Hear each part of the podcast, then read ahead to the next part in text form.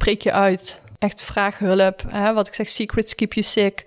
Je hoeft het niet alleen te doen, je bent niet alleen. Maar het is wel aan jou om de eerste stap te zetten, om jezelf uit te spreken en volledig te vertellen waar jouw eetstoornis echt om draait. Wat zit eronder? Waar ben je bang voor? En weet dat je daar hulp voor mag zoeken, vragen, krijgen. En dat je het echt waard bent om te herstellen en dat herstel dus mogelijk is.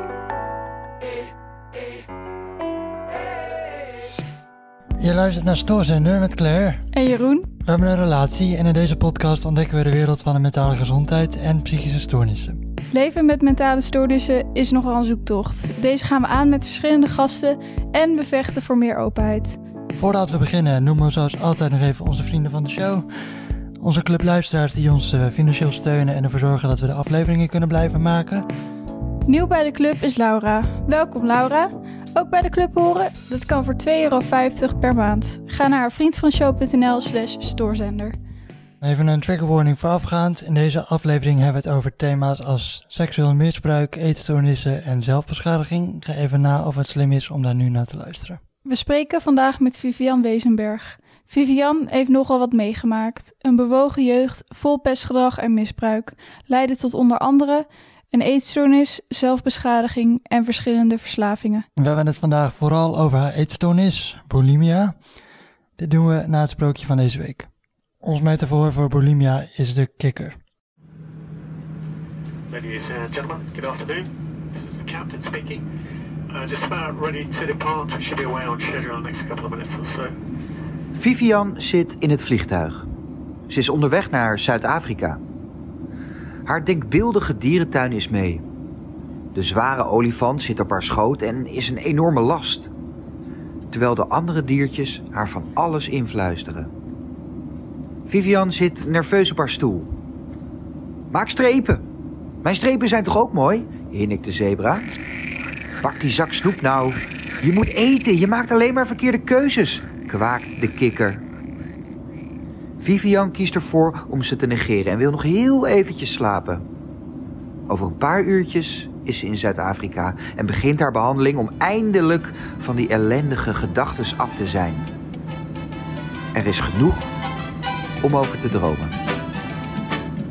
Ladies and gentlemen, very shortly we'll be ready for departure. So all your mobile phones and electronic devices should be switched off. Please make sure your seatbelt is not fastened and do make yourself comfortable. Thank you.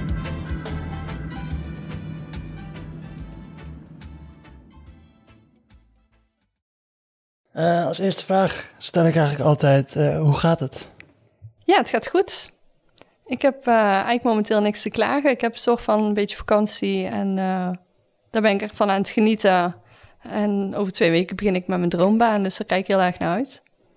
Zo, dat klinkt echt heel goed, maar, maar gaat het ook echt goed? Ja, ja, absoluut. Ja, ik heb, weet je, natuurlijk, er zijn wel dingetjes waar ik af en toe tegenaan loop of zo, maar ik merk wel dat ik daar gewoon mee om kan gaan of zo. En dat ik eigenlijk gewoon het leven leef. Ja. Wat mooi. Hm. Oké, nou dat was de podcast. Tot de volgende week. nee, maar, uh, want we hebben je uitgenodigd voornamelijk om te praten over bulimia. Ja. Uh, maar dat is nu eigenlijk, hoe gaat dat daar nu mee? Ja, ook dat gaat dus eigenlijk heel goed. Uh, ik kan wel zeggen dat ik eigenlijk al ruim twee jaar uh, in herstel ben van mijn bulimia. Ja. En dat wil dus zeggen dat ik al twee jaar geen eetbuien meer heb gehad, niet meer gecompenseerd heb of gerestrikt heb of wat dan ook. Dus, uh, niet meer gecompenseerd en wat zei je daarna? Sorry? Gerestrikt, zeg maar. Ja, gerestrikt. Dus eten weggelaten heb om weer te compenseren van de eetbuien, zeg maar. Oké, okay, dat woord had ik nog niet, ken ik nog niet. Oké. Okay. Oké, maar kun je je hebt dan wel een beetje een beeld, want je hebt ook iets meer ervaring in de eetstoornishoek volgens mij.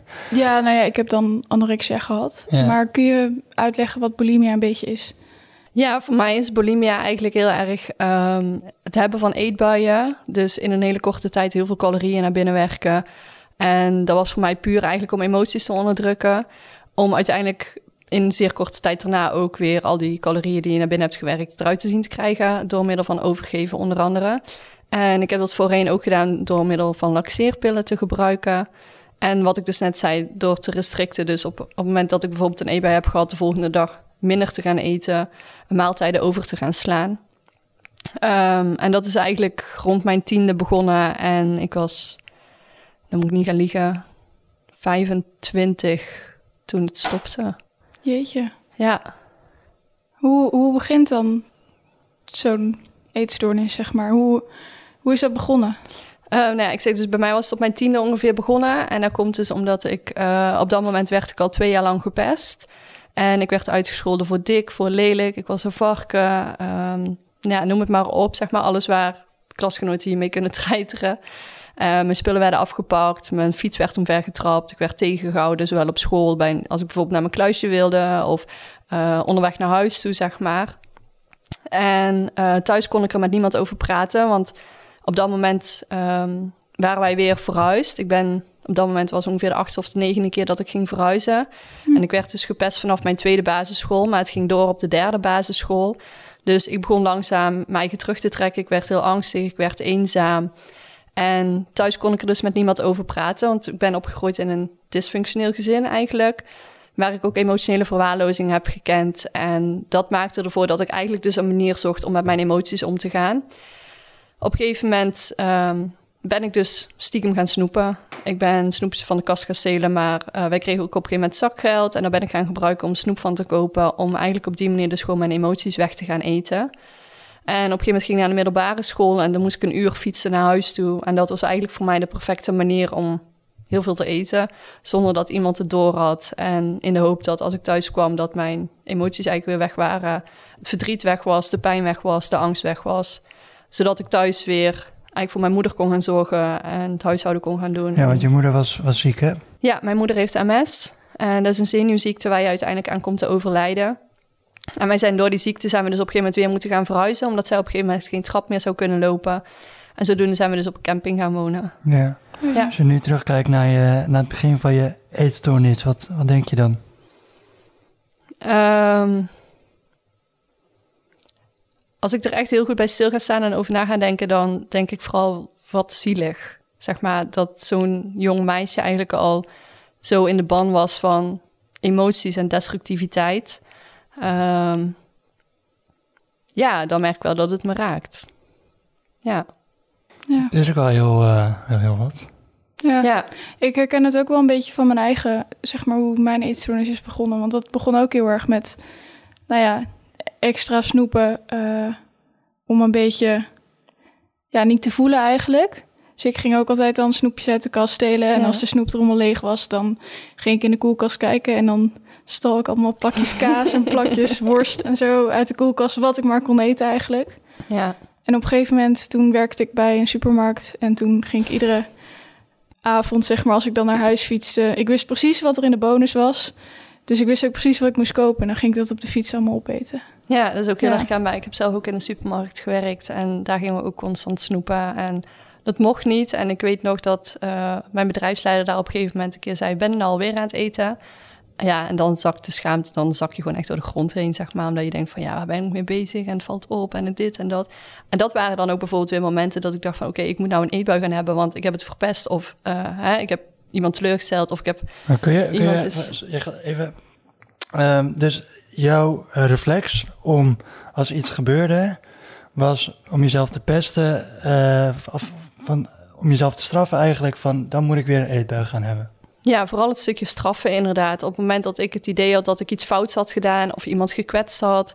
of iemand anders deed iets wat bij mij een bepaalde emotie raakte... zoals bijvoorbeeld boosheid of verdriet...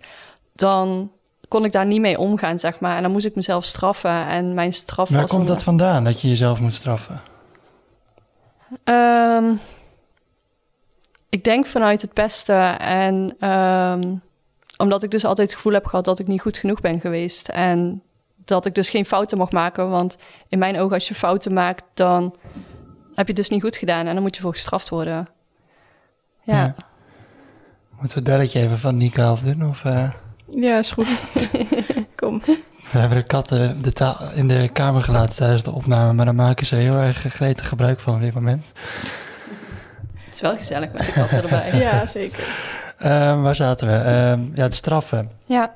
Ehm, heb je dat een beetje onder controle kunnen krijgen? Want dat lijkt mij een, een, een gedachtegang die misschien nog wel het meest hardnekkig is van allemaal. Ja, dat was het zeker. Ehm, als ik kijk naar vanaf het moment ongeveer dat het begonnen was. In die periode vanaf mijn tiende werd ik ook seksueel misbruikt voor een aantal jaren. En ehm, uiteindelijk op latere leeftijd, op mijn twintigste en op mijn 22ste, ben ik nog twee keer aangerand. En dat, zeg maar, in combinatie met het pesten, wat op drie verschillende scholen gebeurde, omdat het dus ook op de middelbare school doorging, heeft er bij mij voor gezorgd van als er zoveel verschillende mensen, zowel het pesten als het misbruik, dus ja, er zoveel verschillende mensen gebeurt op zoveel verschillende plaatsen, dan zal het wel aan mij liggen. Dus eigenlijk vanaf dat moment was ik er heilig van overtuigd van... oké, weet je, het ligt aan mij, ik ben de schuldige. Ehm, ik doe het fout, ik doe het niet goed. En vanaf toen is dus inderdaad... de eetstoornis heel heftig geworden... maar ook mijn blowverslaving, mijn depressie, mijn zelfbeschadiging... eigenlijk al die manieren inderdaad om mezelf maar te straffen. En dat was dus inderdaad voor het kleinste ding... kon ik mezelf al straffen en... Um... Zo, ik word heel erg afgeleid door die katten.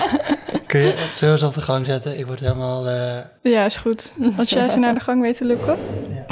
Ja. Sorry, maar ik, dat is gewoon... Uh... Ja, nee, helemaal Jeroen heeft ook heel erg zeg maar, zo'n gehoor voor alle kleine geluidjes... die je overal hoort tijdens de opname, zeg maar. Oké. Dus...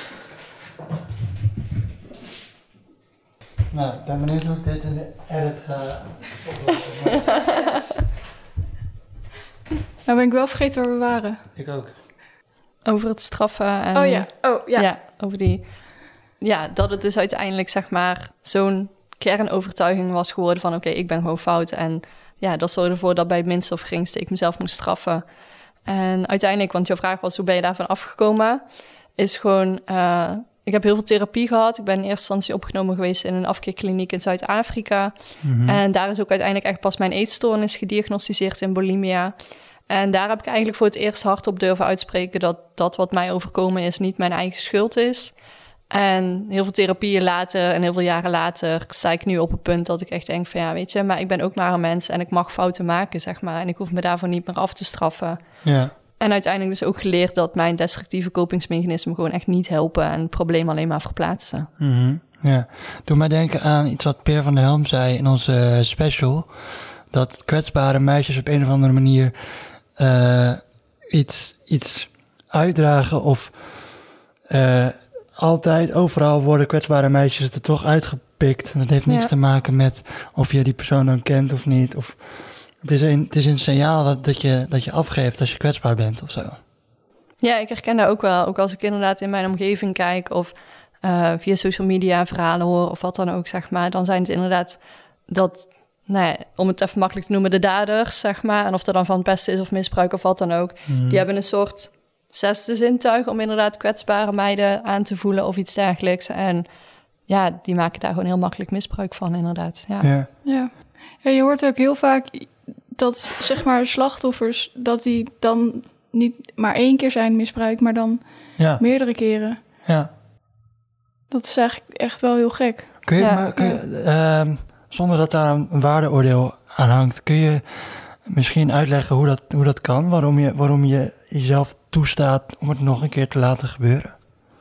Voor mij was het heel erg um, dat ik op het moment dat ik merkte dat die man mij misbruikte, het gevoel had van oké, weet je, als ik dit toelaat, dan krijg ik wel aandacht en liefde op een positieve manier, zeg maar.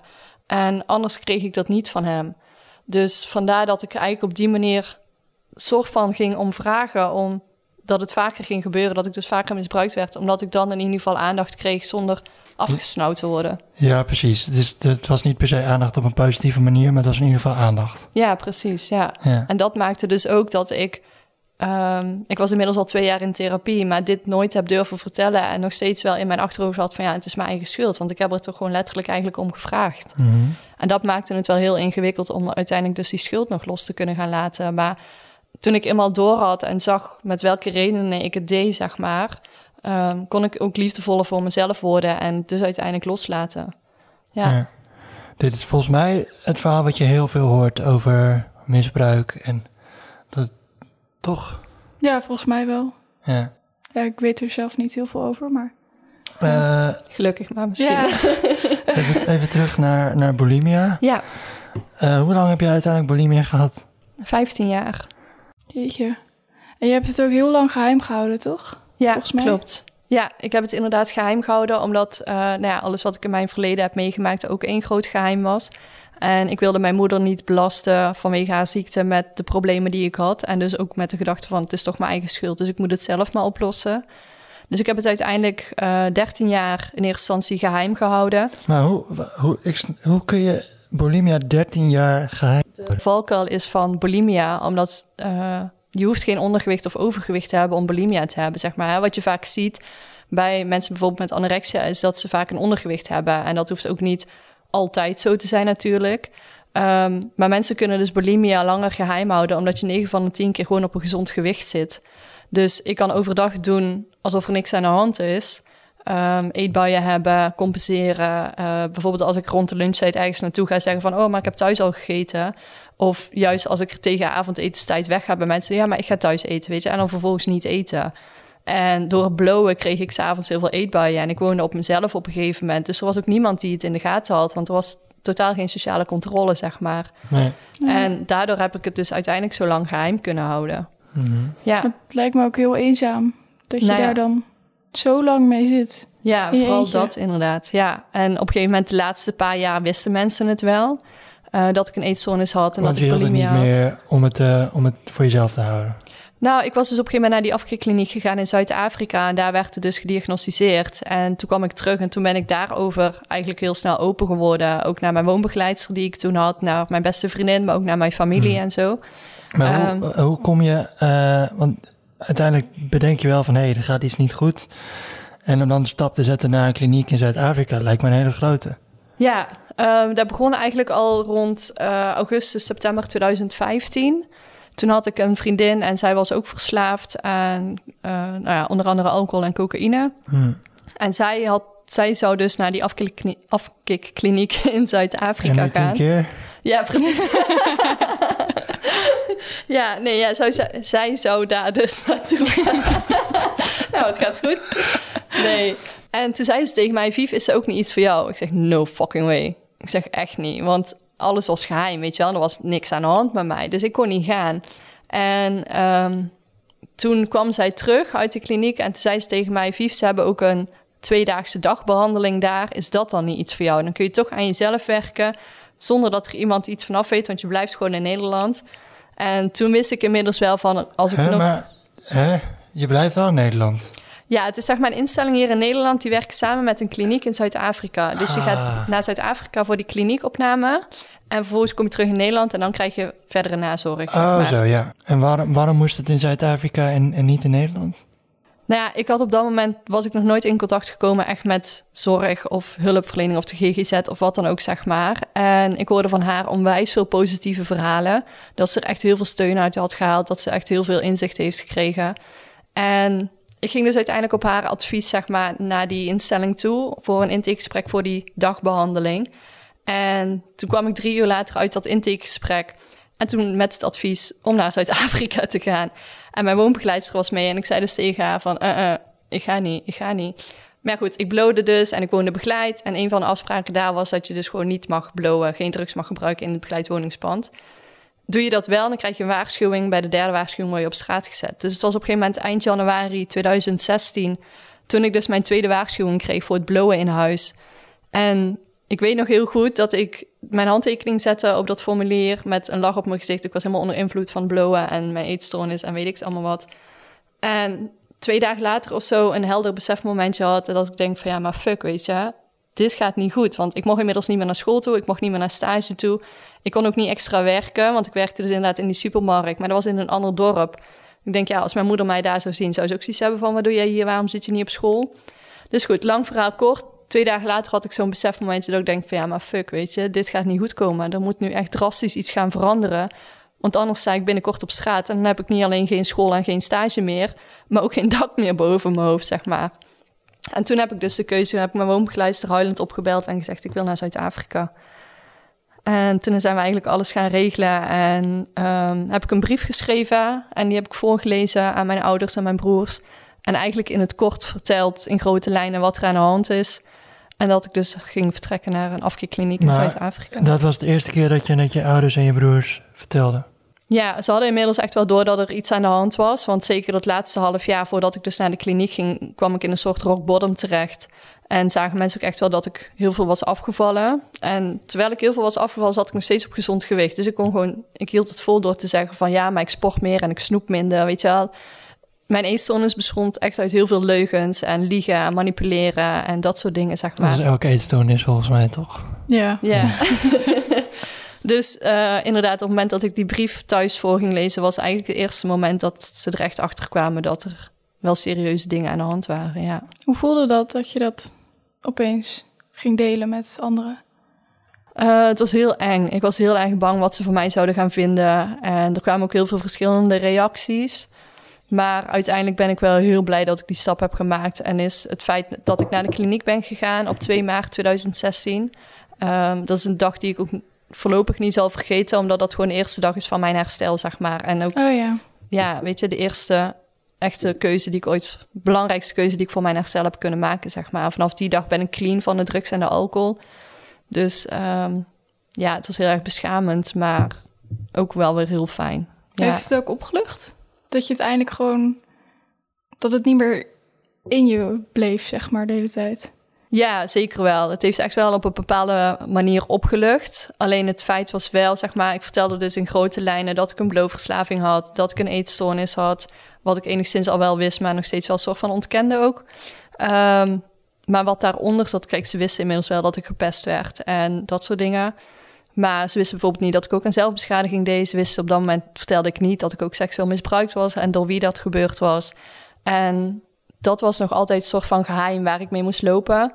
En uiteindelijk toen ik dus terugkwam uit de kliniek, toen heb ik dus mijn moeder en mijn broers verteld wie mij misbruikt heeft. En dat was ongeveer drie, vier maanden later, zeg maar. Dus dat was in augustus 2016.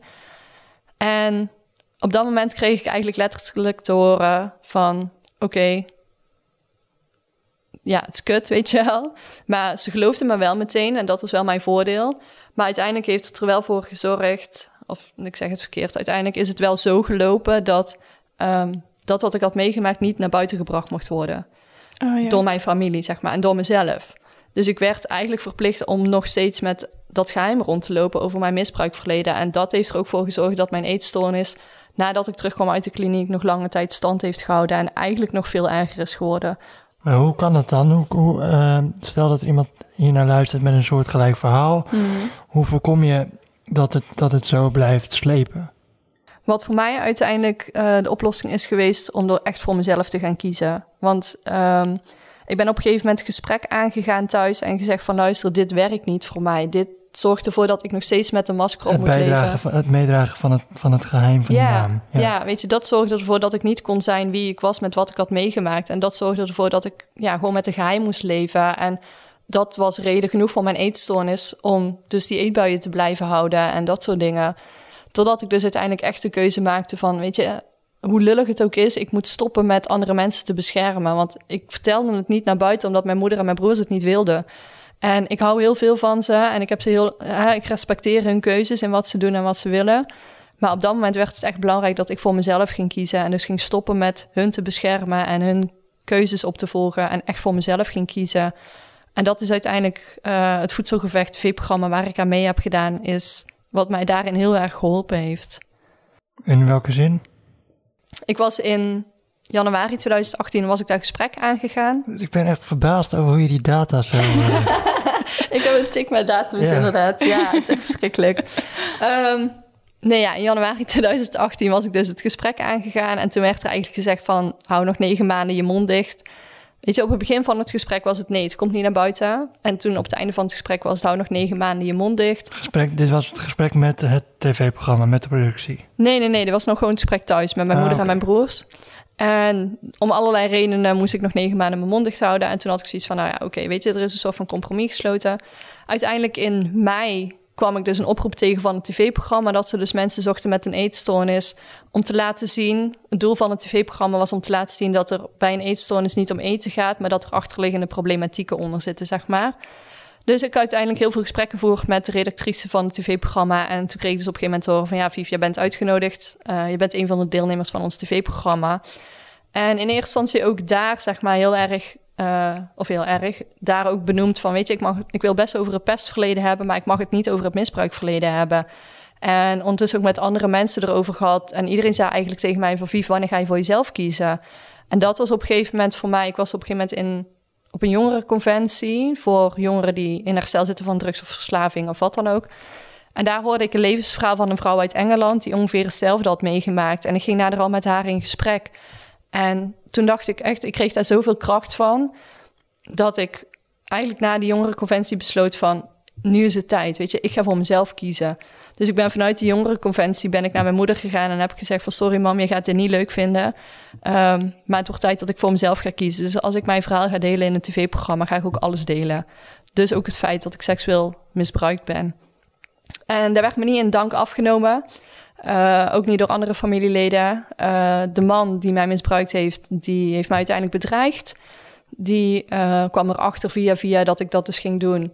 Maar uiteindelijk, ik wist gewoon, ik had heel erg dat gevoel van... nu is het moment, zeg maar. Ik denk, ik heb het geprobeerd door met hun te praten. Ik heb het geprobeerd op andere manieren. En als dit ervoor nodig is, dan is dit ervoor nodig, weet je. En het is dan meteen heel heftig, omdat het dus op tv wordt uitgezonden. Maar ik had wel voor mezelf zoiets van... als ik er inderdaad op tv over ga praten... dan wil ik wel dat de rest van mijn familie het van tevoren van mij weet... en niet dat ze het via tv ja. horen, zeg maar. Dus ik ben nog voor de uitzending op tv kwam... ben ik naar mijn oom en tante gegaan, naar mijn nichtjes, naar mijn oma... en heb ik het hun persoonlijk verteld. En vanaf dat moment had ik eigenlijk zoiets van... adem, weet je, ruimte. Ik hoef... Ik kan mijn maskers laten vallen. Ik hoef niet meer mijn eigen anders voor te doen dan dat ik ben... En uiteindelijk Bevrijd. zijn... Ja, gewoon echt die bevrijding, die voelde ik zo. Ik heb echt zoveel gehuild op dat moment. Um, en toen, dat was dus inmiddels 15 jaar. Hoe, hoe voelde dat moment verder? Want je, je viel denk ik echt een last van je schouders af. Ja, weet je, alsof je gewoon echt een rugzak van weet ik hoeveel kilo af kon zetten. Ja. Ja, gewoon echt letterlijk die bevrijding en die opluchting en um, het geluk of zo. En ook misschien wel een soort droom die uitkomt, weet je wel? Dat je gewoon niet meer met geheimen hoeft rond te lopen. En ik weet nog dat ik als klein meisje altijd dacht van... en ook heel vaak geschreven heb van... wanneer is mijn geheim, mijn geheim geen geheim meer? Weet je wel, ik leef in een poppenkast waar iemand anders de touwtjes van vast heeft... maar hm. wanneer mag ik mijn eigen touwtjes gaan hanteren en bedwingen, zeg maar... en doen wat ik zelf wil? En dat gevoel was op dat moment eigenlijk... ging dat beginnen, ja. Kun je, kun je dat gevoel beschrijven? Lukt dat? Hoe het is om, om je eigen regie in handen te hebben? Doodeng en tegelijkertijd heel krachtig. En doodeng omdat ik dus jarenlang gewend ben om altijd maar te doen wat andere mensen van mij verwachten en wat hun willen om hun te beschermen en hun te pleasen. En nu moest ik voor zelf mijn keuzes gaan maken. Wat vind ik fijn? Waar voel ik mij goed bij? En dat was doodeng omdat ik niet wist hoe dat was. Weet je, ik was jarenlang die wereld gewend van destructiviteit, waarin een schijnveiligheid mij altijd hielp. En nu was alles nieuw. En nieuw is eng en onbekend en spannend. Hmm. Maar tegelijkertijd was het ook zo krachtig, omdat ik heel veel juiste mensen om mij heen had die mij steunden en het gevoel had dat ik het niet alleen hoefde te doen. En mensen die in mij geloofden en ook zeiden: Vivian, maakt niet uit wat er gebeurt, wij staan naast je. Weet je wel, je hoeft het niet alleen te doen. En dat zorgde voor heel veel kracht en vertrouwen, waardoor ik, ondanks die bedreiging, dus wel door heb kunnen zetten. Lijkt me ook echt wel eng. Tenminste, dat, dat had ik een beetje toen ik ging losbreken ja, van mijn eetstoornis. Zit er, en... zit, er, zit er iets herkenbaars voor jou in? Ja, nou ja, zeg maar als je eenmaal echt de keuze hebt gemaakt om te gaan herstellen en, en uh, daarvoor te gaan, zeg maar. Dat het gewoon echt super eng is, omdat je ook gewoon niet zo goed weet wie je, je laat bent het vertrouwen naast los, alle... toch? Ook. Ja, je laat zeg maar je, je veilige copings laat je eigenlijk los. Ja. En je moet maar gaan ontdekken wie je bent zonder die copings eigenlijk. Ja. Ik had ook heel erg dat ik gewoon eigenlijk niet echt wist van wie ben ik eigenlijk, wat vind ik leuk. Uh, ja, maar hoe Ja. was, die, was die ontdekkingstocht voor jou? Volgens mij zit je er nog steeds wel een beetje in. ja, zeker. Ehm, ja, wel moeilijk. Ik kwam er gelukkig wel heel snel achter. Eh, ik had op een gegeven moment een moment in mijn herstel dat ik. eh, ik had zeg maar gewoon geen hobby's meer eigenlijk tijdens mijn hele eetstoornis en mijn hele ja. dat het slecht ging, zeg maar. Hmm. En op een gegeven moment had ik één dag dat ik dacht, ik heb echt zin om te tekenen. En toen ging ik gewoon tekenen en toen dacht ik, hé, hey, dit vind ik eigenlijk heel leuk. Dit deed ik vroeger ook altijd. Ja. Dit heb ik echt al jaren niet meer gedaan. En zeg maar, dat was echt een beetje de dag dat ik, dat ik bedacht van... ik ben eigenlijk helemaal niet meer mezelf, zeg maar, met al die destructiviteit. En toen ging ik een beetje op zoek naar wat, wat vond ik vroeger ook alweer, ook alweer leuk en wat vind ik dan nu leuk. Dat Ja. een beetje. Ik weet niet of je dat herkent. Ja, ik herken het wel inderdaad. Toen ik in mijn jaren van destructiviteit toen... Weet je, ik heb verschillende opleidingen gedaan. Ik heb verschillende diploma's behaald. Maar puur om het feit dat... eh, ik wilde laten zien dat ik wel ergens goed in was. En ik vond het op zich wel leuk, maar het maakte me niet gelukkig, zeg maar. En ik had, wat je zegt inderdaad, ik had ook geen hobby's meer. En ik, als ik niet op school of op mijn stage zat, werkte ik. En dat was eigenlijk zeg maar mijn leven. En op de momenten dat ik vrij was en niks te doen had, zat ik met gebruikersvrienden te blowen. Of ik was aan het verdrinken in mijn eigen destructiviteit thuis op de bank in mijn eentje, zeg maar. En dat was eigenlijk mijn leven. En ik heb wel door de jaren heen mijn vrijwilligerswerk gehad. En dat is groepsleiding op een kinderkamp. En dat was wel altijd één week in het jaar waarin ik gewoon echt mezelf kon zijn. Daar hoefde ik ook niet te blowen. Daar had ik ook op dat moment in eerste instantie geen last van mijn eetstoornis of wat dan ook. Omdat ik daar gewoon eigenlijk gewoon kon zijn wie ik was, zeg maar. Gewoon lekker gek doen, buiten zijn, activiteiten doen met die kids. En ehm, gewoon totale afleiding van eigenlijk alle negativiteit. Weet Daar werd ik gewoon geaccepteerd zoals ik was. En ehm, later in herstel ben ik echt wel gaan ontdekken van ja, wat vind ik inderdaad wat je zegt. Wie ben ik nou eigenlijk zonder mijn eetstoornis of zonder mijn destructiviteit? En toen ben ik er ook achter gekomen dat ik inderdaad creatief bezig zijn heel erg leuk vind. Maar dat ik dus ook heel erg van schrijven hou. Ehm, en uiteindelijk, ehm, waar ik heel veel motivatie uit heb gehaald, is eh, het besef dat ik met mijn verhaal ook anderen kan helpen. En die drie dingen zijn eigenlijk uiteindelijk samen, hebben ze er ook toe geleid dat ik mijn eigen autobiografie heb uitgegeven. Dus dat is wel echt heel tof, ja. Dat je, ja, Ja, weet je. En als ik nou thuis zit en, weet je, voorheen kon ik ook door mijn eetstoornis nooit alleen thuis zijn. Ik weet nog dat voordat ik naar de kliniek ging, toen leefde ik in een wereld van destructiviteit. Hè, ik net zei, op het moment dat ik niet aan het gebruiken was met vrienden, zat ik alleen thuis in mijn eetstoornis en in mijn blowen en wat dan ook. Ehm, maar op het moment dat ik terugkwam uit de kliniek, ging ik naar lotgenotengroepen. En ik ging er eigenlijk iedere avond naartoe om te voorkomen dat ik alleen thuis was. Want op het moment dat ik alleen thuis was, ehm, kwam mijn eetstoornis meteen weer. Die zag alle tijd en ruimte voor een eetbui of wat dan ook. En dan hoefde er nog niet eens iets gebeurd te zijn. Hmm. Maar dat was gewoon mijn patroon, zeg maar. Dat was iets wat in mijn leven ingeweven werd. dacht je, dacht je dan niet van, ik moet met iemand anders gaan wonen? Ik moet eh, een kamer, kamergenootje gaan zoeken of zo? Nee, daar heb ik eigenlijk nooit echt over nagedacht. Ehm, waar ik wel op dat moment eigenlijk heel erg bewust van was, is... ehm, kijk, ik heb in de kliniek geleerd dat ik niet de enigste ben met wat ik heb meegemaakt. Ik heb daar de eerste stappen gezet om dingen uit te gaan spreken, om openheid te geven. Ik heb daar de eerste stappen geleerd van hoe ga je met emoties om en dat soort dingen. Mhm. Maar wat ik daar niet geleerd heb, is hoe ik met mezelf moest zijn. Hoe ik alleen moest zijn. En dat was een proces waar ik eigenlijk vrij snel thuis al achter kwam van... oké, ik moet hier aan gaan werken. En juist door die lotgenotengroepen kwam ik mensen ook daar... kwam ik ook mensen in Nederland tegen met een eetstoornis bijvoorbeeld. En bij ons in de lotgenotengroepen zeggen ze altijd... als je wilt gebruiken, gebruik je telefoon. En dat was dus de zin van... op het moment dat ik dus drang had om te gaan blowen... of om een eetbui te gaan houden... moest ik dus in plaats van dat te gebruiken... mijn telefoon gebruiken door dus iemand op te bellen en hulp te vragen. Oh, zo, ja. Ja, en zodoende heb ik uiteindelijk stap voor stap geleerd om met mezelf alleen thuis te zijn. En nou, sinds vorig jaar wel met twee katten erbij. ja. leuk. Ehm, we hadden het net over eh, het, het onderzoeken wie je bent. En op die manier eigenlijk eh, uit je, eh, of eigenlijk voor herstel kiezen. ja. Ehm, wat kunnen we luisteraars meegeven die in, dit, in, in dat gevecht nu zitten? Van, in, in de ontdekkingstocht van wie ben ik? Wat heeft jullie geholpen? Wat, Ik denk gewoon heel veel dingen uitproberen qua Ja. hobby's. Dat is ook het eerste waar ik Ja. aan dacht, inderdaad. En wat jij net al zei, Claire, ook... wat vond ik vroeger als kind zijnde leuk om te doen? En te kijken of je daar, of je daar iets van weer op kan gaan pakken... om te kijken of dat je gevoel er nog steeds hetzelfde bij is. Weet je, en het kan ook zijn inderdaad dat je dan denkt van... nee, dit is het niet meer. En dan inderdaad ga op zoek naar het volgende. En in, ja, dingen Ja. uit gaan proberen. Ja.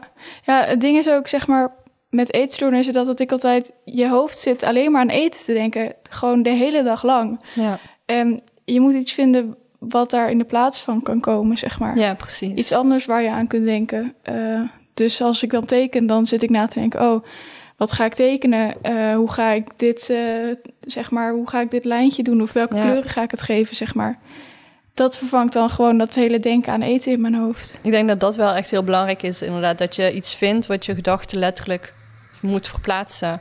En nou ja, voor mij was dat dus bijvoorbeeld schrijven en uh, maar ja, ook creatief bezig zijn, inderdaad. Op wat voor manier dan ook, of met verf of met tekeningen of wat dan ook. En um, de, weet je, ik ben echt niet heel creatief, maar voor mij is het begonnen met gewoon dingen natekenen. Gewoon lekker simpel, weet je. Het hoeft niet meteen perfect. Nee, um, gewoon bezig gewoon, zijn. Gewoon überhaupt. bezig zijn, inderdaad, ja. Ja. Eh, ik zit even na te denken. Zullen we een luisteraarsvraag ja, doen? laten we dat doen. Ehm, even kijken, want we hadden ook een vraag van een ouder van iemand met bulimia. Van hoe kun je je, je je kind eigenlijk helpen met bulimia? Hoe hadden jouw ouders dat kunnen doen eh, in die tijd? Of als ze het wisten, zeg maar? Ja, in jouw geval denk ik dat je gewoon, en dat is misschien ook wel eetstoornis, eigenlijk heel erg een muur om je heen bouwt Ja, en niemand toelaat. Ja, dat is natuurlijk het gevaar. En ik denk dat het niet alleen bij bulimia is, maar bij heel veel eetstoornissen. omdat ik, er ja. gewoon heel veel schaamte onder zit, inderdaad, en angst. Ehm, ja, hoe kan je als ouder zijnde helpen? Ik denk dat het heel belangrijk is dat je in gesprek gaat met je kind.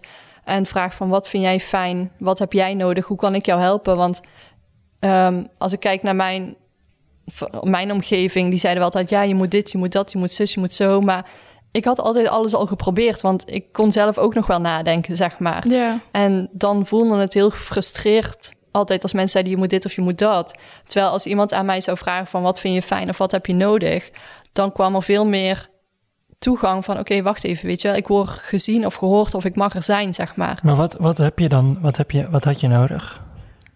Voornamelijk gewoon een knuffel en liefde. Ja. Ja. Ik denk dat dat voor mij persoonlijk in ieder geval wel het meeste was wat ik op dat moment nodig had.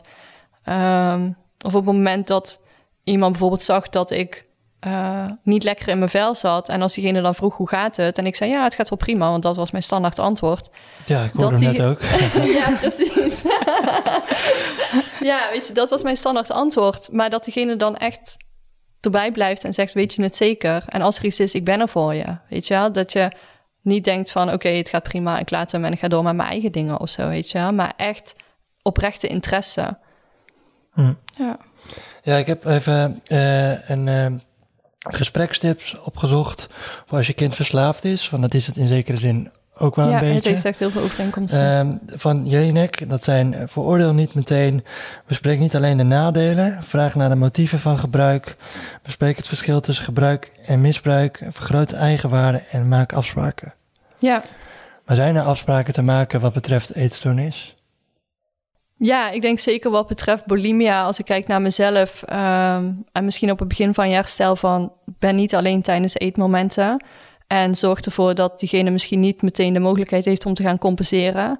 Dus wat je vaak ook ziet op het moment dat eh, iemand met een eetstoornis een eetmoment heeft gehad, is dat diegene bijvoorbeeld een half uur aan tafel moet blijven zitten of zo, weet je wel, zodat je niet meteen de mogelijkheid hebt om te gaan compenseren of wat dan ook. Dus dat is een afspraak die je bijvoorbeeld kan maken. Maar ik denk dan wel dat het vooral belangrijk is dat je dat in overleg doet met Ja, degene zeker. zelf. Want Ja. bij mij werd dan ook, zeg maar, vanuit de kliniek werd opgedragen tegen mijn ouders van... eh, wees er elk eetmoment bij en maak eh, het eten, zeg maar, zoals op de eetlijst. En eh, blijf dan een half uur op de bank zitten. En ik had daar gewoon niks meer over te zeggen. Ik moest gewoon maar volgen, zeg maar. Nee, ik denk dat maar het ik denk wel... dat als ze, zeg maar, dat met mij hadden besproken van... Ja. Ehm, nou ja, dat ik ook zelf met ideeën mocht komen om hoe, hoe je dat dan tegen zou gaan, zeg maar. Ik denk dat dat inderdaad wat je zegt heel belangrijk is. Dat degene met de eetstoornis nog altijd de verantwoordelijkheid en de controle heeft. Want Ja, als ik bijvoorbeeld kijk naar mezelf, mijn bulimia bestond gewoon uit het feit dat ik geen controle had op alles wat er om mij heen gebeurde. En daarom zocht ik die controle in eten. Dus ik denk dat het heel erg helpend kan zijn als je inderdaad de controle en de verantwoordelijkheid bij degene met de eetstoornis zelf laat. Vandaar ook dat ik zeg vraag wat diegene fijn vindt, wat diegene nodig heeft. En inderdaad wat je zegt, klaar, doe het samen in overleg. Ga niet alles afpakken en overnemen.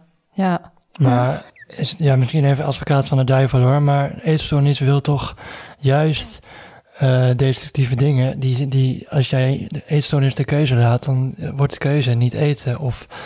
Ja, eh, maar je moet wel bedenken overgeven. dat wij niet onze eetstoornis zijn. ja, Je hebt zeg maar een eetstoornis in je hoofd die allemaal ja. dingen bedenkt. En je hebt ergens ook nog wel jezelf zitten die dan zoiets heeft van... ja, maar ik wil het wel Mhm. Dat En het- dat is de kunst natuurlijk ook voor mensen in de omgeving van iemand met een eetstoornis. Dat je als het ware streng moet zijn tegen de eetstoornis, maar lief moet zijn voor de persoon zelf. Ja. Want wat Claire zegt, die persoon is niet de eetstoornis. Die persoon is nog steeds iemand met een eigen gezonde, volwassen kant. Mhm, Maar als je, Die- maar als, je als, als ouder de, je kind met een eetstoornis de keuze laat, hoe weet je dan als ouder welke van de twee kanten de keuze maakt?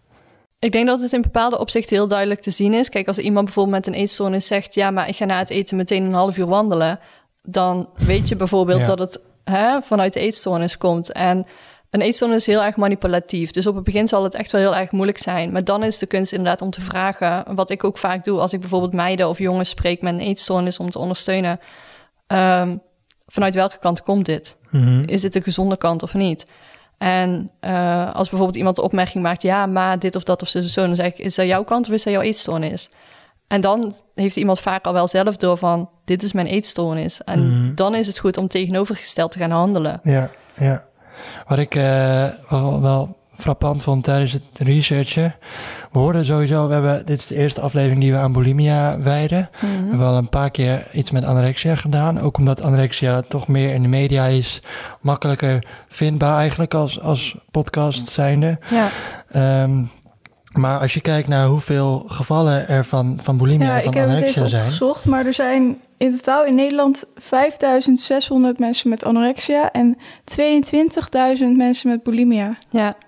Hoe kan En- het toch dat, dat het dan toch zoveel over anorexia gaat en niet over bulimia? Eh, ik denk persoonlijk, en dat is eigenlijk een stukje wat ik toen straks al zei, op het moment dat iemand anorexia heeft, zie je heel vaak ondergewicht. En dat wordt aan elkaar gekoppeld. Dat zorgt voor een heftig beeld. En dat trekt kijkers. Ja. Bulimia, hè, wat ik ook al zei, ik heb altijd een normaal gezond gewicht gehad. Dus aan mij zag je niks. Dus wat is daar nou zo spannend aan? Weet je wel, het trekt geen kijkers of wat dan ook voor de media bijvoorbeeld. En daarom denk ik dat anorexia onder andere veel meer in de media is en in het nieuws dan bulimia. En omdat Maar is het niet ook zo dat mensen met bulimia zich er vaak meer voor schamen dan... Ja, dat, ik- dat was volgens Oh, mij ja. wat ik wilde gaan zeggen, inderdaad. Er zit zoveel schaamte onder. hè. En ook wat ik zeg, omdat hè, als ik kijk naar mezelf... ik heb er 15 jaar mee kunnen leven. 13 jaar zonder dat iemand het door had.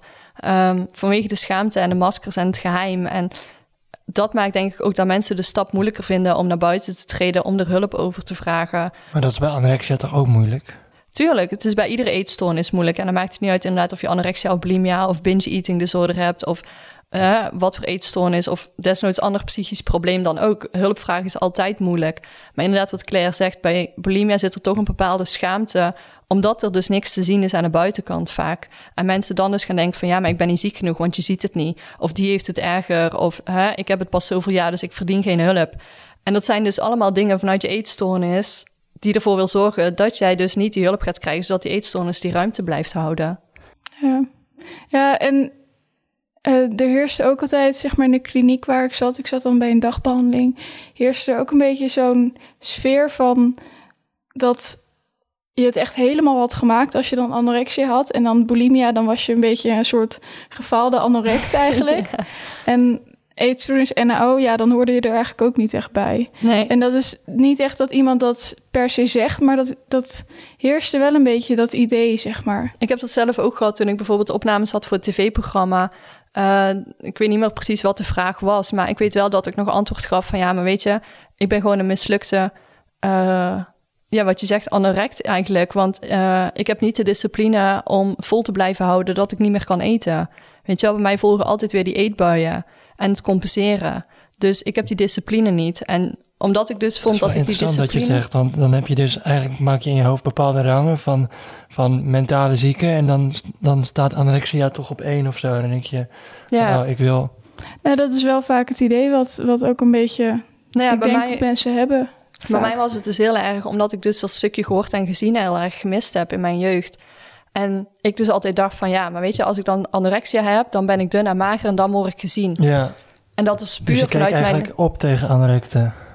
Ja, in een bepaalde mate vanuit mijn eetstoornis wel, ja. Ja. Terwijl ik nu erop terug kan kijken en kan denken van... ik ben blij dat ik daar niet gestaan heb, want Joost mag weten waar ik... Ja, hoeveel langer mijn weg naar herstel dan was geweest, weet je ja. dat is dezelfde, Ja. hetzelfde denkmechanisme als waarom jij zo graag een zonde wilde eigenlijk. Nou, ik wilde niet per se, dat wilde ik niet echt. Nee, maar jij hebt Maar gezegd zeg maar- van, ja, Ik Eh, ik had dan wel de diagnose anorexia. Maar dan toch waren er altijd mensen die je dan tegenkwam in een kliniek die veel dunner waren. Ja, En waar je echt zeg maar eh, alle botten zag uitsteken. En dan dacht ik echt, oh, maar zo erg ben ik niet. ja, En dan, ik weet niet, een eetstoornis is heel erg gewoon jezelf continu vergelijken met anderen. En ja, eh, iedereen die staat toch wel hoger dan jij. ja. Dat heb ik ook heel erg gemerkt. En het is nooit erg genoeg. Ja. Dus ik vond het ook nooit, zeg maar, ik vond het ook heel raar dat mijn ouders opeens de huisarts gingen inschakelen. eh, omdat ze vonden dat ik niet goed at, zeg maar. Hmm. Want ik had toen nog geen ondergewicht. Dus ik was er helemaal niet zo erg aan toe. En ik Ja. zag er nog gewoon normaal uit, zeg maar. Ja. Dus zo erg is het niet. Hoe, door- hoe doorbreek je dat denkpatroon van het, het vergelijken en het... Wat, eh, ja, er zijn bij mij dus verschillende dingen die daarin geholpen hebben. En dat is uiteindelijk heel veel therapie volgen, hulp vragen. Wat voor therapie? Ehm, ik heb emotieregulatietraining heb ik gehad. Ik heb een zelfbeeldtraining, cursus, therapie gehad, zeg maar. Ehm, ja, even kijken welke therapie hebben mij daar nog meer bij geholpen. Kunnen we iets, iets uh, de, de zelfbeeldtherapie, hoe, hoe gaat dat? Wat, wat wordt er dan, wat wordt je dan aangeleerd? Wat zijn dan, hoe wordt er aan je zelfbeeld gewerkt? Uh, wij moesten herinneringen terughalen waarop je echt gelukkig was. En dan moest je dan bijvoorbeeld op een mindfulness manier moest je daar stil, blij, stil bij blijven staan. En dan moest je van alles over op gaan schrijven en zo. Um, ik had die training toen ik nog echt in mijn eetstoornis zat. Dus ik heb er niet heel veel aan gehad, omdat mijn eetstoornis er overheen schreeuwde met... ja, maar dat was toen en dit is nu en nu ben je zo en slecht en hmm. weet ik het allemaal wat. Maar ik denk dat het uiteindelijk wel een paar zaadjes geplant heeft, zeg maar. En wat voor mij echt, denk ik, het meest geholpen is, heeft, uh, is het feit dat ik... Ik ben uiteindelijk dus acht jaar lang gepest geweest... en ik kon acht jaar lang naar alle negatieve opmerkingen luisteren... En ik besefte me op een gegeven moment van... als ik acht jaar lang naar het negatieve heb kunnen luisteren... waarom kan ik dan nou niet naar het positieve gaan luisteren? Weet je wel, dus inderdaad die complimenten van mensen om me heen... leren binnen laten komen, leren accepteren... en erin gaan leren geloven. Maar ook heel simpel door affirmaties op mijn spiegels te plakken... en die iedere dag voor te gaan lezen. En... Die heb ik ook nog in de spiegel. Ondertussen ja. echt helemaal zo'n vergeeld papiertje. Ja, precies. Die hangt echt al...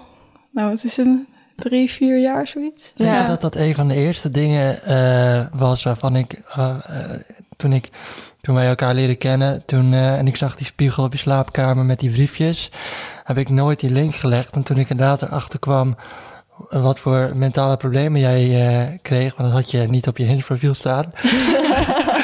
Eh, toen, dacht ik van, oh, dat was eigenlijk gewoon het eerste waar ik het, had, waar ik het aan had kunnen zien en niet gezien heb. Ja, ik, ik heb vaak ook helemaal niet meer door dat die briefjes er hangen. Maar als dan ja. iemand zo in de slaapkamer komt en die kijkt dan naar die briefjes, dan denk ik, oh ja. ja. ja. Dus ja, nee, dat weet je gewoon eigenlijk die cliché dingen van complimenten accepteren en beseffen van ja, maar als ik altijd negatief heb geloofd, waarom zou ik dan nou ook niet positieve kunnen gaan geloven? Mm -hmm. Ja. ja. Uh, heb je nog een luisteraarsvraag? Uh, klopt het dat je eerst moet stoppen met compenseren als je wil dat je eetbuien ophouden? Um... Want hoe, het lijkt mij echt namelijk heel moeilijk om te herstellen van eetbuien, omdat dat gewoon iets, nou ja, ik heb dan het idee dat is heel oncontroleerbaar. Daar heb je weinig invloed op. Ik heb dan in het begin van mijn eetstoornis heb ik wel een paar keer een eetbui gehad dan. Ja. Uh, maar dat ging eigenlijk vanzelf over, omdat ik niet meer zoveel ging eten, zeg maar. Ja.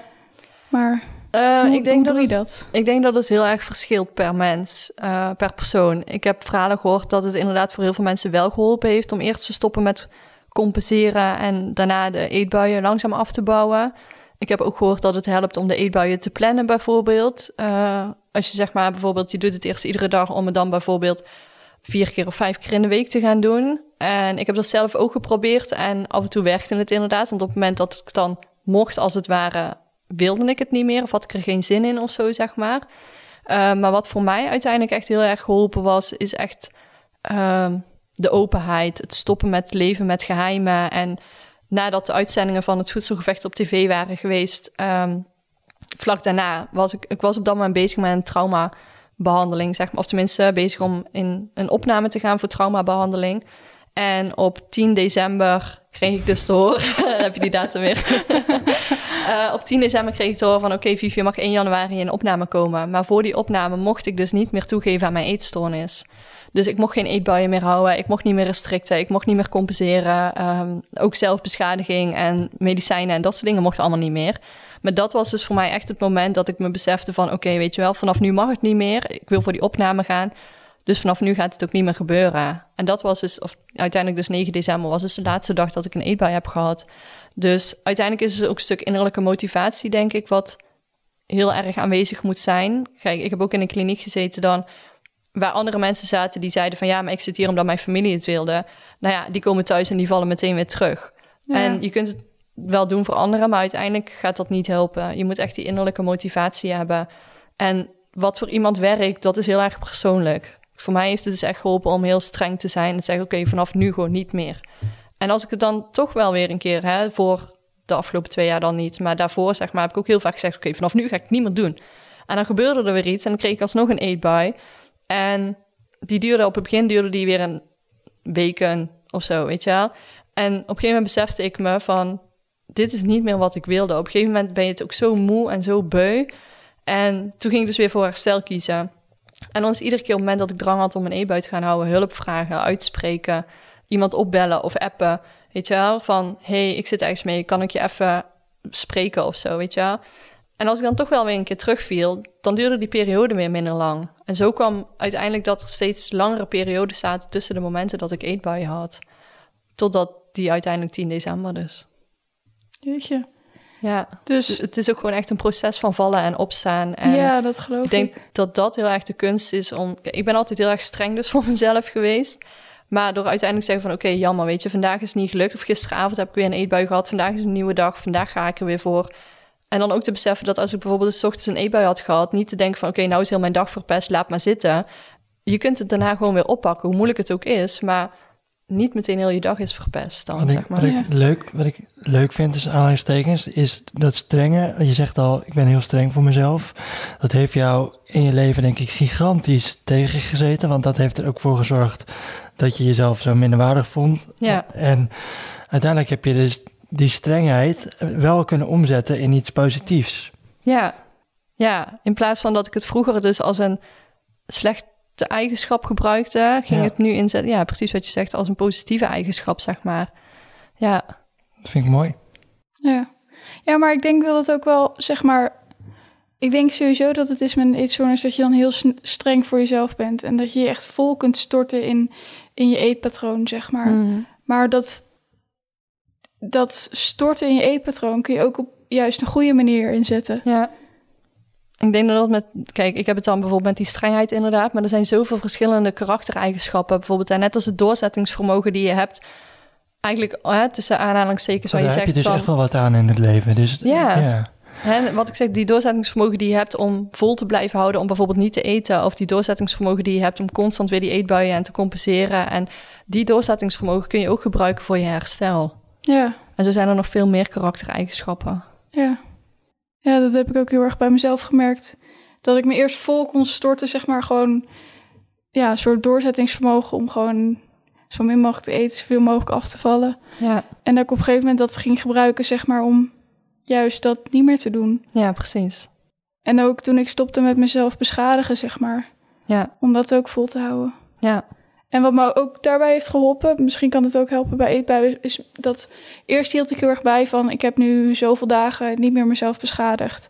En dan ging het een keer mis en dan stond mijn teller stond eerst op 20 en toen was het weer nul. ja, Ja, dat is de kralenketting die eh, Nicole eh, voorstelde. Ja, Aflevering 11 geloof ik van seizoen 1. Die zei, eh, eh, maak een kralenketting als je jezelf beschadigt. Met witte dagen of witte kralen op het moment dat het wel goed gaat. ja, En een zwarte kraal als het niet goed gaat. En dan kun je eigenlijk zien dat, dat, je, dat het heel goed gaat. Ook al ben je teruggevallen. Nou ja, vandaar Ja. dat ik dus ook inderdaad die tik heb met datums, zeg maar. Wat, hè, wat ik zei, ik ga naar lotgenotengroepen en wij noemen dat al meetings. En de meest bekende is de AA. Die zie je in films en vanuit Amerika, weet je wel, voor anonieme Mhm. alcoholisten. ja, Ehm, maar zo heb je dus ook de NA, en dat is Narcotics Anonymous, en dat staat voor drugs. Maar ik ga dus ook naar de EDA, en dat Oh ja. staat weer voor Eating Disorders Anonymous. En die werken dus allemaal met 12 stappenprogramma, zeg maar. En wat ze daar doen is ook mijlpalen vieren.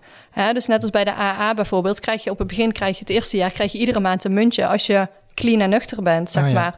En dus zodoende weet ik dus al die datums. En wat ik zeg, 2 maart 2016 was de eerste dag van mijn eh, drugsherstel, zeg maar, van mijn blowverslaving.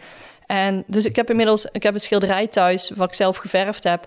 En daar hangen dus ook al die sleutelhangers aan, zeg maar. En dan kun je dus inderdaad ook zien van, wauw, weet je wel, inmiddels heb ik, nou ja, van de NA krijg je dan om de 30 dagen, 60 dagen, ik kan ze allemaal op gaan noemen, maar dat duurt veel te lang. Eh, maar heb ik dus inmiddels echt verschillende sleutelhangers thuis hangen. En dat motiveert dus inderdaad heel erg. En ik weet nog inderdaad, op een gegeven moment had ik wel weer heel erg drang, zat ik heel erg in gedachten met mijn eetstoornis in mijn hoofd. En dat was nog niet zo heel lang geleden, dus goed, kan goed een maand geleden zijn geweest. Ehm, en dat ik dacht van ja, maar weet je, het zat zo in mijn hoofd, met echt die gedachte van ja, je hoeft niet te eten en het is niet nodig, weet je wel. Je mag best die maaltijd overslaan. En dat ik toen echt serieus dacht, ja, maar als ik dit nu ga doen, dan kom ik straks weer op die meeting en dan moet ik een nieuw commitment aangaan. En dan ben ik gewoon mijn twee jaar kwijt. Ik denk, maar ik wil mijn twee jaar niet kwijt. En dat was een van de redenen waarom ik dus die dag toch besloten heb om gewoon te zaakjes normaal te gaan eten en dus niks over te slaan. Hmm. Puur vanwege die clean tijden inderdaad. Ja. Ja. En dat je dus, Dus kunt meten. achter de deur om, eh Ja, om aan te zeker. houden. Ja. Ja. ja. Maar kun je dan nu spreken dat je er vanaf bent? Ehm, ja nee. Van de ene kant wel, omdat ik, eh, nou ja, wat ik zei, ik heb al ruim twee jaar geen eetbuien gehad, niet meer gecompenseerd of wat dan ook, zeg maar. En ehm, kijk, ik zeg nooit, ik zeg niet dat het nooit meer gaat gebeuren, want ik weet gewoon niet, ik kan niet in de toekomst kijken, zeg maar. Ehm, en ik geloof er wel in dat je eh, volledig kan herstellen. Maar hè, wat ik zeg, het zal altijd een zwakke plek blijven. Op het moment, eh, hè, wat ik zeg, vorige maand had ik er weer heel erg last van, omdat ik op dat moment weer met een geheim rondliep. En het was een geheim vanuit goede zelfzorg. Het had te maken met mijn oude baan en mijn nieuwe baan en dat soort dingen, zeg maar. Ehm, maar mijn eetstoornis kent het feit van geheimen als slechte zelfzorg en een reden om ja, Hmm. weer actief te worden, zeg maar. Dus ik weet van mezelf op het moment dat ik met geheimen rond ga lopen, Het is een trigger. dat dat een trigger is voor mijn eetstoornis. Ehm, dus zolang ik niet met geheimen rondloop, zal ik ook minder last hebben van mijn eetstoornis. En dat is hetzelfde als bijvoorbeeld ik heel erg geraakt word in het stukje van ehm, die emotionele verwaarlozing. Dan wordt heel erg een stukje zelfbeschadiging bij mij getriggerd. En dan kan ik daarin terugvallen, zeg maar. Dus het zal altijd, dat soort momenten zullen bijvoorbeeld altijd de zwakke plek blijven. Maar ik weet nu wel door de jaren heen de tools hoe ik daarmee om moet gaan. En ehm, ik heb hè, toen ik een maand geleden zoveel last had van mijn eetstoornis en gedachten. Ehm, ik heb het besproken met mensen. Ik heb mensen opgebeld. Ik heb mij uitgesproken. Ik heb er een blog over geschreven. Ik heb het gedeeld met mensen. En dat zorgt ook weer voor herkenning. En dat maakt uiteindelijk ook weer dat ik het gevoel heb van... oké, ik ben niet alleen. Het is niet... Natuurlijk, het is wel heel erg vervelend. Ehm, maar het gaat ook weer voorbij. En zeker toen ik me bewust werd van het feit van... oké, het komt omdat ik weer met de geheimen rondliep. Ehm, op het moment dat die geheim de lucht in was, zeg maar... eh, was mijn eetstoornis ook weer Hm. weg. Omdat ik gewoon Grappig hoe dat letterlijk de, gaat, hè? ja, letterlijk Ja. de deur weer kon sluiten, zeg maar. Ja. Ja. Dus ben ik volledig hersteld? Ja, nee, weet ik niet. Maar ik denk dat het ook niet zoveel uitmaakt. Ik denk, wat het belangrijkste is, is dat je gewoon gelukkig bent met wie je bent. En dat kan ik nu wel zeggen. Ja, en je, je kan er ook mee leven als je dit soort gedachten nog voor de rest van je leven blijft, blijft hebben. Ja, ik denk het wel. Weet je, ik, ik, het is echt niet dat ik er iedere dag last van heb. Weet je, op het moment toen die, dat geheim speelde, had ik er echt wel een week of anderhalve week had ik er dagelijks last van. Ehm, maar daarna ook niet meer. Weet je, ik, ik heb nu vooral heel vaak van die momenten. Het is laatst nog bijvoorbeeld, ik keek in mijn kast en er ligt echt een berg met snoep en koek en chocola en weet ik allemaal wat. En dat ik echt dacht van, oké, waar heb ik zin in? Weet je wel? En dat ik op een moment dacht, ik heb zin in chips en ik heb zin in chocola. Vroeger vanuit mijn eetzone zou dat echt niet mogen. Ten eerste, ik had het al niet in huis, want het zou bij mij niet eens de keukenkast halen, omdat door die eetbui was het al op voordat het überhaupt binnen was, zeg maar. En als het al in de kast kwam, dan was het de volgende dag op of had ik het gepland, zeg maar. En nu kan ik gewoon kijken, oké, weet je, waar heb ik zin in? Nou, ik had zin in allebei, dan pak ik allebei, weet je wel. En ehm, dat zijn wel, dus mijn eetzone zal op die manier wel een rol blijven spelen in die bewustwordingsmomenten dat ik nu dus vrij ben om te kiezen wat ik wil, waar ik wil, wanneer ik wil, hoeveel ik wil. En dat zorgt wel voor die motivatie en die positieve kracht van... Yes, weet je, I did it. ja, dus of het echt de rest van mijn leven zal spelen, weet ik niet. Maar ehm, ja, ik ben gewoon blij wel met hoe het nu gaat. En dat ik er gewoon de positieve kant van inzie. In de, hè, in hoe ver ik ervan hersteld ben. En vrijheid van ervaar nu. Ja. Ja, mooi. Laatste vraag. Ja, is goed. Eh, als, als, je nu, eh, als er nu iemand luistert met bulimia of meerdere mensen, wat zou jouw eh, tip zijn of jouw laatste woorden voor, voor hun? Eh, spreek je uit. Echt vraag hulp. Hè? Wat ik zeg, secrets keep you sick. Ehm, je hoeft het niet alleen te doen, je bent niet alleen. Maar het is wel aan jou om de eerste stap te zetten, om jezelf uit te spreken en volledig te vertellen waar jouw eetzone echt om draait. Wat zit eronder? Waar ben je bang voor? En weet dat je daar hulp voor mag zoeken, vragen, krijgen. En dat je het echt waar bent om te herstellen en dat herstel dus mogelijk is. Ja, Ook Ja, als je niet weet wat eronder ligt. En ik kan me voorstellen dat dat ook wel eens gebeurt. Ja, zeker ook dan. Weet je, een eetstoornis komt ergens vandaan waar we op het begin al over hadden. En eh, er zit iets onder. En ook al, kijk, bij mij was vrij snel duidelijk wat eronder zat. Maar ook als het niet duidelijk is of je weet het niet, juist dan denk ik is het goed om die hulp te gaan vragen. Want zolang je niet weet wat eronder zit, Kun je het ook niet aanpakken. kun je het ook niet aanpakken. Nee, precies, weet je wel. Dus juist dan vraag alsjeblieft die hulp. Ga met een therapeut op onderzoek uit. Eh, en wat heel erg helpend kan zijn, is gewoon een soort levenslijn te maken vanaf je geboorte. Van oké, wat is er allemaal gebeurd? Waar, wat heb ik meegemaakt? Hoe zijn mijn familiebanden? Eh, maar ook hoe zijn mijn ouders opgevoed bijvoorbeeld, weet je wel? Dat kan ook al meespelen. Hm. Dat je eh, ja, toch dingen als baby hebt opgepakt of wat dan ook, zeg maar. Ja, ja. Dus eh, ga echt op onderzoek uit. Ja. Oké, Ja. dankjewel. Dankjewel. ja, graag gedaan. Jullie bedankt. Dankjewel voor het luisteren.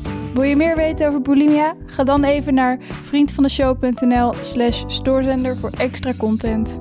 We hebben het over de vooroordelen die er over bulimia zijn. Met name in vergelijking met anorexia. Je hoeft natuurlijk niet te betalen om te kunnen luisteren, maar het mag wel. We bedanken jullie van het Hek voor het inspreken van het sprookje. En de muziek in deze podcast is van Oliver Alexander. Volg ons op Instagram, @stoorzenderpodcast en op Twitter, @stoorzenderp. Mailen kan naar stoorzenderpodcast@gmail.com en onze website is stoorzenderpodcast.nl. Over twee weken weer een nieuwe stoorzender. Dan praten we met Floortje Schepers over labeltjes in de GGZ. Tot dan!